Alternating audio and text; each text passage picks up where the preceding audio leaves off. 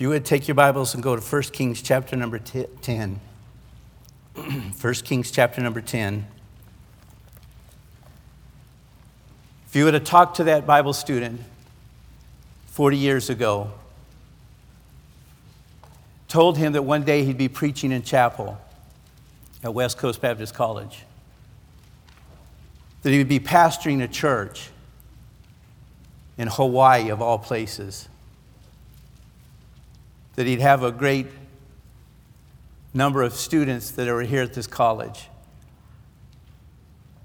that we would have built an auditorium in Hawaii, which has not been done by independent Baptist churches in decades, that he had accomplished all these things, I would have said, that's unbelievable. There's no way. I would have said, as we read in our passage today, the half has not been told. The half has not been told. As college students in a Bible college, your desire is to do something for the Lord. And today I want to just encourage you. I want to try to encourage you in the service of the Lord, and let you know how important it is to serve the Lord. And if you could get a glimpse into your future, you would say with the Queen of Sheba, the half has not been told. Today I'm going to use some illustrations from my life, but I want you to understand that I'm not bragging on James Reed. I'm bragging on the Lord Jesus Christ. Amen. The half has not been told. And you're going to have some great things if you stick it out, if you keep serving the Lord. Look with me at 1 Kings chapter number 10.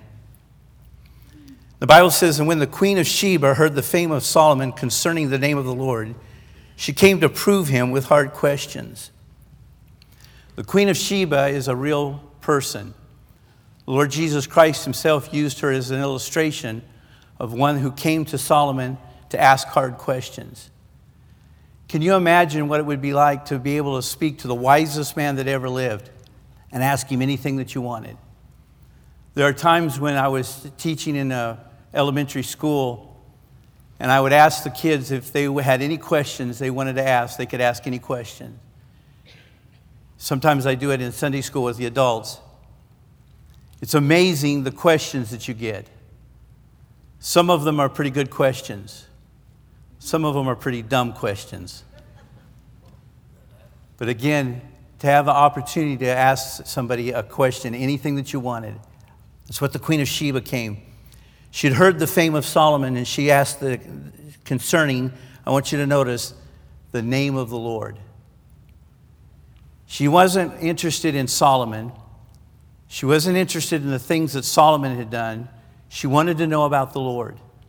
And she asked him questions about the Lord, and she came to prove him with hard questions. She came to Jerusalem with a very great train, with camels and that bear spices, and very much gold and precious stones. And when she was come to Solomon, she communed with him all that was in her heart. Everything that was in her heart, everything that she had heard, all of the stories that had been told about what was going on in Jerusalem and with Solomon. She asked him all these questions, and she was able to sit and commune with him and fellowship with him and talk with him. And she asked all the things that were in her heart. And Solomon told her all her questions. And there was not anything hid from the king which he told her not.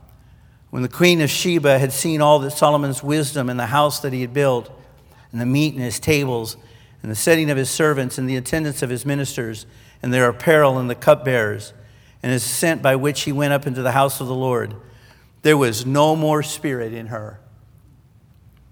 She'd heard all these great things that had happened with King Solomon. She'd heard what the Lord was doing down in Jerusalem. She asked all of these questions. She asked everything that was in her heart. And she got to the point where there was no more spirit in her. Have you ever been there? Have you ever said, that's just too good to be true? That's where she was. It's just too good to be true. What the Lord has done is almost beyond belief. She was beyond her spirit. There was no more spirit in her. And she said unto the king, "It is a true report that I heard in my own land, of thy acts and of thy wisdom. Howbeit I believed not the words, until I came and mine eyes had seen it. And behold, the half was not told me." The half was not told me. She'd heard what was going on down in Jerusalem. She'd heard what happened with Solomon. And she came and found out what was true. She kept asking questions. And finally, she got to the point where all of her questions were answered. And she saw all the great things that God had done. And she came to the conclusion, the half has not been told. I'm looking out at a sea of faces of great potential, of things that God wants to do in your life. God wants to accomplish great things. And as we look into your future, I want you to understand the half has not been told. The half has not been told. If God were to tell you all the things that he was going to do with you, it would scare you. You would get to the point where you'd say, it's unbelievable. But after 35 to 40 years of ministry, I can look back over the ministry that God has given me. And though I'm nothing, God is everything. And God has done great things. Let me just remind you of how great it is to serve the Lord. I want to show you four areas where the half has not been told. If you take your Bibles now and go to 1 Corinthians chapter number 2. 1 Corinthians chapter number 2. While you're finding that, one night we were having a camp meeting and our teenagers were at camp. My youth director decided to have a special testimony night. And the testimony night was to have them give their testimony of how they got saved. I go every night to the camp and I sit through the services and through the testimony times. I was sitting towards the back and I was listening to what was happening. And one of the first people to get up was one of the counselors. He happens to be a deacon in my church. He had a daughter there that was at camp and he was a counselor, and he got up to give his testimony. And he stood up and he gave this testimony. He said, "I visited the church." He said a few days after that, the pastor came by the house and he knocked on my door, following up on the card. And we sat down on the living room couch, and the pastor, that's me, led him to the Lord. So that's how I got saved. He said, "I got saved because of the pastor of the church coming by and leading me to the Lord." And I was sitting in the back and I was remembering the time when we were sitting there on that couch. And I remember his two little girls running around the house, and I remember his wife. His wife is from Russia, and she's very stoic looking. She doesn't smile very much. And I remember when I walked into the house, she didn't greet me very warmly, and I thought maybe she didn't want me there. And I remember when I sat down on the couch with Chris, that she got the kids and she took them out of the room. I thought, well, maybe she just doesn't want to hear what I have to say and she's upset with me, but I'm going to witness to him anyway. And I remember I led him to the Lord that night on his couch. He got saved. He came and started coming to our church. He got baptized. And now he's a deacon in our church, and he's working, teaching Sunday school class and camp leader and all of these other things that's going on. Right after that, his daughter got up to give a testimony. His daughter was one of those little ones that was running around in the room that the mom had to take out of the way so that I could talk to the dad. By the way, she was already saved. She'd been praying that her husband would get saved. She took the kids out of the room so that I could witness to him. The daughter got up and she says, one of the preaching services at church, Pastor Reed was preaching, and she said, I walked down the aisle and I trusted Christ as my Savior. And that whole family was transformed. Whole family was changed by the gospel of Jesus Christ. And as I was sitting there, his wife was sitting there just a few seats in front of me. And he had just given his testimony about how he'd gotten saved. And his daughter had given her testimony about how she got saved at church and how friendship was the result of the ministry of friendship. And she turned to look at me and she mouthed the words, "Thank you. Thank you." Often I sit on the platform of the church and the young people stand up and sing and give testimonies. And I think of what a joy it is. Here's the first half that has not been told. The joy of serving God. The joy of serving God. When you get into the ministry, when you serve the Lord, there's nothing like serving the Lord. Nothing like it. The world will do everything they can to distract you. The world will do everything, the devil will do everything to try to discourage you. But I want you to understand one thing. You're here because the Lord wants you to serve Him. And there is a joy in serving the Lord. Yes, there's hard days. Yes, there's difficult days. Paul gave the testimony when he was at Ephesus about how he wanted to finish his course with joy. He'd served with many hardships and many trials and tribulations. And yes, the ministry has many tough days. But let me just tell you something. The joys outweigh the troubles. The difficult times, the joy outweighs them. Looking at your verse, 1 Corinthians chapter number 2, verse number 9. But as it is written, eye hath not seen, nor ear heard, neither hath entered into the heart of man the things which God hath prepared for them that love him. But God hath revealed them to us by his Spirit. For the Spirit searcheth all things, yea, the deep things of God. For what man knoweth the things of man, save the spirit of man, which is in him? Even so the things of God knoweth no man, but the Spirit of God. Now we have received not the spirit of the world, but the Spirit which is of God, that we may know the things which are freely given to us of God. God says there's some things that are going on that He wants to accomplish, some things that He wants to do, and He can't tell you all these things. This body, this mind can't comprehend them. But the Spirit of God today, I hope the Spirit of God works in your heart and encourages you and tells you to keep on going, keep on serving the Lord, keep on trusting the Lord. It has been said of this generation that this generation wants to live for something that's bigger than themselves. Well, let me just tell you something. There's nothing bigger than God. And the biggest thing you could live for is live for the Lord Jesus Christ. Let me just tell you, at this time of the year, and I understand during this time of the year, sometimes we get a little discouraged. We get a little down. We look at the tests that are coming. We look at the holiday season that's coming. We look at all the requirements that are in front of us. And we get a little discouraged. Let me just tell you something. Don't quit. Keep on going. Keep on going. It's worth it. As much as I can tell you, the half has not been told yet. Serve the Lord. Live for something that's bigger than yourself. Rejoice in what the Lord is doing through you. Just find some joy in what God is doing. Now take your Bibles and go to Hebrews chapter number 11, verse number 16. Hebrews chapter number 11, verse number 16.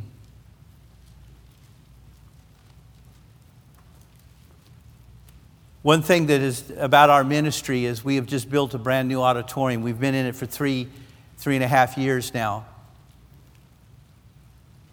We built this new auditorium, this new building, right on a corner of a very busy corner of a street. And once we got moved into it, we got a lot of people that came in. They saw it being built. And they saw the building going up and the things that are happening and the trucks moving and the people coming to work and all the things that are happening. It was a very busy street. A lot of people saw it. So when we opened up our doors, we got a lot of visitors that came just because they saw the building being built. One day there was a man that showed up that in Hawaii we call it bolo head. He had no hair. He was bald. And he showed up at church and he said he lived across the street and he saw the building going up and He wanted to see what was going on, so he came to one of our services. And as we were standing there, as I was greeting him and he's coming into the service, I got to ask him if he knew for sure he was going to heaven when he died. And he said he didn't know. And I took him off to the side and I led him to the Lord. I gave him the gospel and led him to the Lord. He trusted Christ without an invitation, without a preaching service. Before church ever started, he got saved. He started coming to our church. He got baptized. He started coming to our church, and I'd fellowship with him every once in a while. And I did not realize, didn't understand it, the reason that he was bald-headed was because he was having chemotherapy. He had cancer. But he never told me that. He kept coming to church, and he told me that his family lived across the street with him. He lived actually with his daughter. And he was trying to get them to come to church. He was trying to get them saved as well. He was burdened about them. And he wanted them to come to church. So I'd go by the house, and I'd knock on the door, and I'd invite them to church. And often I wouldn't catch them at home, and I'd have to leave a track or leave a card on the door. But I couldn't lead them to the Lord because I'd never got a chance to talk with them. Then one day I got a call from his daughter. And Max was in hospice. He was dying of cancer. Like I said, I didn't know that until that time. I went down to the hospice room, and he was laying there, and half of what he used to be, laying there dying. His daughter and his son-in-law were there, and his son was there. I sat down next to the bed, and I asked him, I said, Max, are you okay? He said, Pastor, I know I'm dying. He said, but I know I'm going to heaven. I know I'm going to heaven. Max passed away. So we had to plan his funeral. His daughter was in charge of the funeral, and I was in charge of the speaking part of it. So we sat together, and we went through the funeral process of planning out the funeral for Max and doing all the things. And she showed me his Bible, and she showed me the room where he'd prayed and his prayer list and all of the things that he had. We sat and we went through the thing, and I said, now there's one last thing we've got to take care of before we have the funeral. She said, what's that? And I said, I need to ask you a question. I said, if you were to die, are you 100% sure you'd go to heaven when you died? She said, no, I don't know that. She said, my dad kept talking to me about it, but I don't know that. I said, let me take a Bible and show you how you can know that. She trusted Christ as her Savior there at her kitchen table as we were planning the funeral for her dad. Took a couple of weeks, but she started coming to church. She got baptized. Her husband was already saved, and he started coming to church, and they started attending church with their 3 or 4 little kids and bringing them to junior church. And weeks went by, and years went by, and now the last 2 weeks I've baptized 2 of his granddaughters. And I got to thinking about it as I baptized those 2 little granddaughters. I was thinking about Max in heaven. While he was down here, he was praying for his kids and his grandkids to get saved. And he passed away, and he went to heaven. And the Bible tells us that in heaven, they see what's going on. They know what's happening. They see what's happening. They see what's... I see Max standing up in heaven, looking down over the portals of heaven, watching Friendship Baptist Church, and seeing his grandkids getting baptized. And oh, the joy. Oh, the excitement. The Bible says the rejoicing over one sinner that happens in heaven. The wonders of heaven. The half has not been told. The half has not been told. When we get to heaven, there's going to be wonderful things about heaven. The streets of gold are wonderful. The mansions are wonderful. The never getting sick, the never dying, the never having to say goodbye to a loved one. All these wonderful things. To be able to see the Lord Jesus Christ, the best thing of all. But what a wonderful thing it's going to be in heaven when we get to sit around the Lord's table and tell each other the story of grace that God did in our lives. The wonderful things that happen in heaven. So often we fellowship with believers and we sit down and we get to hear their testimonies and hear about what God has done in their lives. Can you imagine for all eternity the stories we're going to hear? What a glory, what a wonder it's going to be in heaven. And I think of Max in heaven. I think of his rejoicing. And the half has not been told. The half has not been told. Hebrews chapter 11, verse number 16 says, "But now they desire a better country, which is in heavenly. Wherefore God is not ashamed to call them their God, for he has prepared for them a city." Most people want utopia. Most people, the things that are going on in this world, the protests that are going on in this world, people say, we want justice. We want everything to be fair. We want everything to be right. We want utopia. Well, I want to tell you something. You're not going to get utopia here.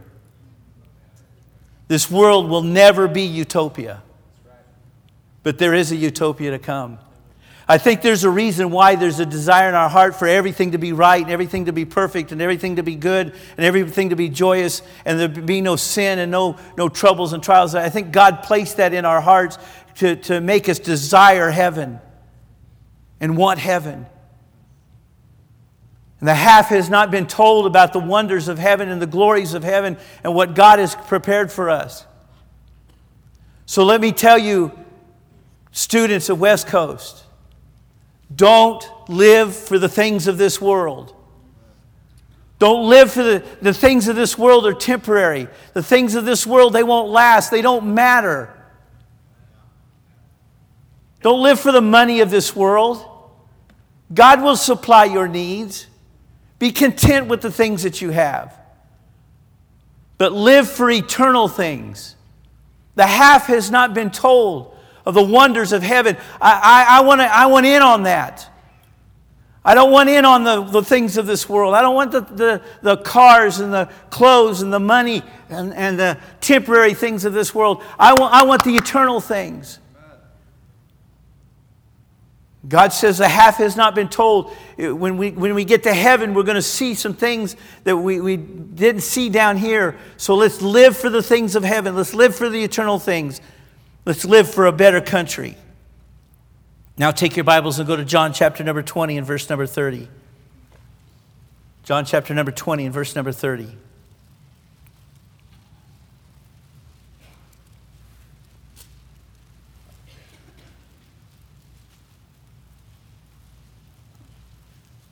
The city that we live in is called Ewa Beach, spelled EWA, but it's pronounced Ewa.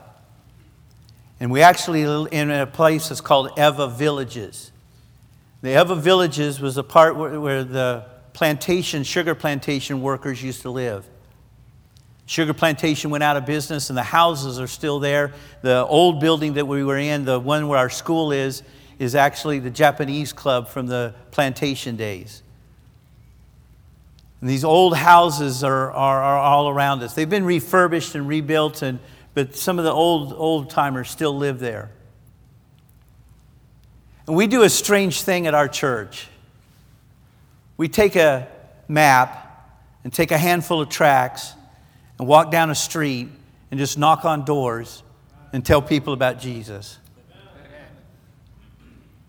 One day, my soul-winning partner and I, on a Tuesday afternoon, we started knocking on some of these old doors. They've been knocked on hundreds of times. In fact, the first Saturday as a pastor of the church, I was the original soul-winning program. By myself, I started knocking on the doors right around the church and introducing myself as pastor. And so I've knocked these doors, I don't know how many times. And they're old buildings and they're single wall construction and there's not much to them. And most of the people know Friendship. It's the school's right there on the corner. The church was there for a number of years and they know it. But we decided it was time to knock those doors again. We started knocking on doors and we came down to this one house. And a man opened up the door and again, very pleasant. The people of Hawaii are very pleasant, but he just didn't get excited about us knocking on his door. And my first thought was, he's not interested. We'll just go on. But the Holy Spirit said, talk to him. So I asked him that question again. Are you 100% sure you're going to heaven when you die? And he said, no, I don't know that. And so I got to lead Malcolm to the Lord right there on his doorstep. Right there on his doorstep, he got saved. I found out that Malcolm's daughter actually went to our school at one time. She got saved at our school. His wife was a Christian, and again, she'd been praying that her husband would get saved and would start going to church. He got baptized, and now he's moved from the old church building to the new church building. Walking down, he comes in every Sunday morning, he and his wife, and it's a joy to see them in church. To think just a regular Tuesday afternoon, just no special day, no special effort, no special neighborhood, not a wealthy neighborhood, but a family that needed the Lord Jesus Christ. Now his son-in-law and his daughter and their grandchild come to our church. And we just see the gospel growing and growing and growing. I want to encourage you once again, the half has not been told of the power of the gospel. Sometimes it seems so rote and sometimes it seems so routine for us. But I want to encourage you today to keep giving the gospel out. Keep soul conscious. The souls of men are so important. That one person, that one tract that you hand out, that one person that you witness to, that one door that you knock on, the half has not been told what's going on behind that door. What God wants to do with you. John chapter 20, verse number 30. The Bible says, many other signs truly did Jesus in the presence of his disciples, which are not written in this book. But these things are written that you might believe that Jesus is the Christ, the Son of God, and that believing that you might have life through his name. John said there's a lot of things that Jesus did. He said if we wrote all of the books, the world could not contain the books. He said there's a lot of things that Jesus did. The half has not been told. He said, but what I've told you is the part that you need to understand, that if those that trust Christ as their Savior have eternal life. And it's for everybody. I get teased a lot for preaching in Hawaii, for being a pastor in Hawaii. But the people of Hawaii need the gospel. And that's all right. Come help us. The gospel needs to be preached. You want to make a difference in a life? You want to be an influencer? Give the gospel to one person. Keep witnessing. Keep soul winning. Keep the gospel the main thing.